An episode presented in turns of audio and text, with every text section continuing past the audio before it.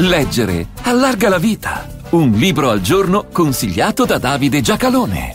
Come altri suoi scritti di narrativa, queste pagine sono un occhio che viaggia dentro una Napoli che l'autore ama, come la ama il protagonista che pure ne fuggì. È un occhio offuscato da quel che dà il titolo al libro. Ermanno Rea, Nostalgia, pubblicato da Feltrinelli nel duemilasedici. L'autore è nato a Napoli nel millenovecentoventisette. Dopo l'esperienza partigiana vissuta da giovanissimo, prende a fare il giornalista, ma nel millenovecentocinquantanove decide di smettere. Le parole scritte in quel modo non gli bastano più.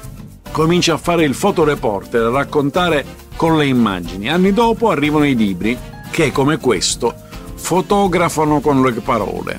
Il protagonista è Felice Lasco, anche lui nato a Napoli, cresciuto nel rione Sanità, ma che vediamo rientrare dopo molti anni passati in Medio Oriente e in Africa. Ora la sua anziana madre sta male, lui torna ad accudirla e dopo la sua morte sarebbe dovuto tornare nella sua città, al Cairo, dove l'attende la moglie.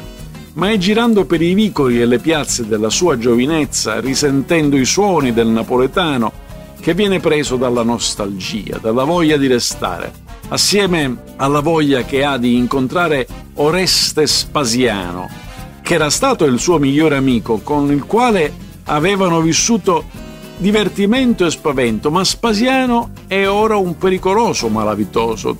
Tutti consigliano Felice di starne lontano, ma lui non vede che pericolo possa esserci nel rivedersi ancora una volta. Così lo cerca.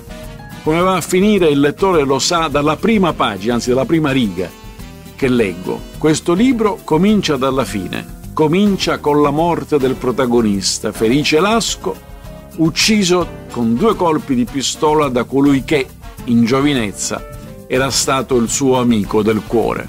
Felice, insomma, muore per amore, per amore di Napoli, per la voglia di restarci e la convinzione che il male possa essere affrontato con il bene o almeno con la ragionevolezza. Lo stesso Oreste lo aveva avvertito, gli aveva detto di andarsene, ma non si può far rivivere il passato senza correre il rischio di cortucicare il presente, e Felice ne resta fulminato. Eppure il racconto di queste cose, del modo in cui si svolgono, il racconto di quelle sue giornate è un racconto di rettitudine e di lealtà, la storia di un uomo che non si è piegato neanche al rancore e si è lasciato cullare dalla nostalgia, ed è da credere che questa fosse anche l'idea dell'autore. Ermanno Rea, Nostalgia, buone pagine a tutti.